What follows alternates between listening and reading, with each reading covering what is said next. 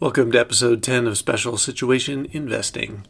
Today is Tuesday, 15 February 2022, and we'll be revisiting Post Holdings spinoff of Bellring Brands from episode 7.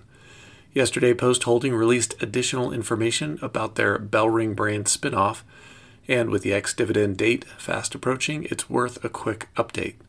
In episode 7, we anticipated a distribution of one Bellring share for each post common share held. According to today's press release, distribution is expected to be 1.261585 new Bellring shares for each share of post common stock held on the record date. Final numbers will depend on the number of shares of post common stock outstanding as of the close of business Eastern Time on the record date. Record date for the transaction is next Friday, 25 February. Again, in episode 7, we anticipated 76 million shares of new Bellring being distributed, where the actual number is slightly higher at 78 million. All right, so we know that the spinoff distribution is about one and a quarter share of Bellring for each share of Post that you own. Now let's take a look at the first significant section of the Post Holdings announcement. Fractional shares of new Bellring common stock will not be distributed to Post common shareholders. Instead, the fractional shares of New Bellring common stock will be aggregated, and any whole shares obtained as a result of such aggregation will be sold in the open market, with the net proceeds distributed pro rata in the form of cash payments to post shareholders, who would otherwise receive fractional shares of New Bellring common stock. The spinoff is expected to qualify as a tax free distribution to post shareholders for U.S. federal income tax purposes, except to the extent of any cash received in lieu of fractional shares of New Bellring common stock. In light of that statement, I'd recommend purchasing post shares in blocks divisible by 4 so that the fractional 0.261585 ish per share adds up to one complete share for every four post shares held. In other words, for every four shares of Post you own, you'd receive the four whole shares of Bellring common stock and one additional share in the form of cash. This fourth cash share distribution is your compensation for the four quarters of a share that you didn't receive in Bellring stock directly. Again, the final ratios will vary slightly based on the number of post shares outstanding on the ex dividend date. Also, keep in mind that the cash distribution in lieu of fractional shares won't be tax free. If you aren't conducting your trade in a tax sheltered account, you need to factor in the capital gain tax on your cash distribution of fractional Bellring shares. In episode 7, we also anticipated a 480 million cash distribution to shareholders based on EBITDA multiple hinted at in Bellring's last quarterly earning call. The actual number announced today is approximately 400 million. More details on the distribution were revealed in yesterday's press release, so let's review them now.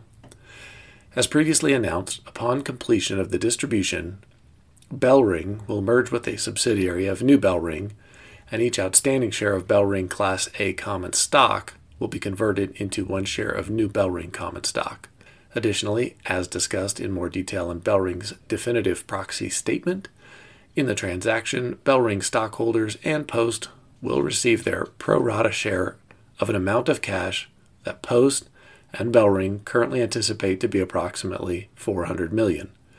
Prior to the distribution and the merger, New Bellring will be renamed Bellring Brands Inc., and its common stock will continue to be traded under the ticker symbol BRBR following the transactions. Post and Bellring expect the distribution to be completed in the first calendar quarter of 2022, subject to certain customary conditions, including the receipt of certain tax opinions and the approval of Bellring stockholders, including the approval of Bellring stockholders other than Post, New Bellring, and their respective affiliates. There can be no assurance that the proposed transaction will be completed as anticipated or at all. Okay, taking these points one at a time, we see the following. First, the cash distribution will take place after Bellring's spinoff. Second, we have no guarantee that the cash distribution will take place as several regulatory and shareholder approvals remain undecided. Third, it appears that the 400 million cash distribution will only pay out to Bellring shareholders and not to Post shareholders. Both Post and Bellring announcements throughout the spinoff process allude to this, but it's difficult to confirm that only Bellring shareholders will receive the distribution. The press release clearly indicates that some of the distribution will go to Post, but the press release does not say Post shareholders. This specific terminology is likely intentional, and if it is, then some undisclosed portion of the 400 million distribution will go to the parent company and not the common stockholders of the parent. After the spinoff, with the remainder being distributed to shareholders of Bellring. Furthermore, the precise amount of the distribution paid out to Bellring shareholders is impossible to pin down because an unspecified amount of the distribution will go to Post. We can determine a cap on the post spinoff Bellring cash distribution by dividing the 400 million distribution by the 135 odd million shares of Bellring that we anticipate being publicly traded post spinoff. If you do the math, you get a $2.95 per Bellring share cash distribution. A $2.95 per share uh, cash distribution is clearly a cap on the distribution, as it would leave nothing for Post share of the distribution, and Post's right to some of the distribution was clearly stated in yesterday's press release. Bellring stock trades around $25 a share, so I leave it to you to determine the value of a cash distribution between 1 cent and $2.95 for each spun out share of Bellring you receive. Our third and final point to review is the two way trading that will commence on or about February 24th. On that day, both regular way and ex distribution markets will exist for Post Holdings common shares. During this period of two way trading in Post common stock, a Post shareholder can sell the right to his or her shares of New Bellring common stock that he or she will receive pursuant to the distribution in a when issued market. Now let's take a look at these options one by one. So if you own the ticker symbol POST, P O S T, you would get the following.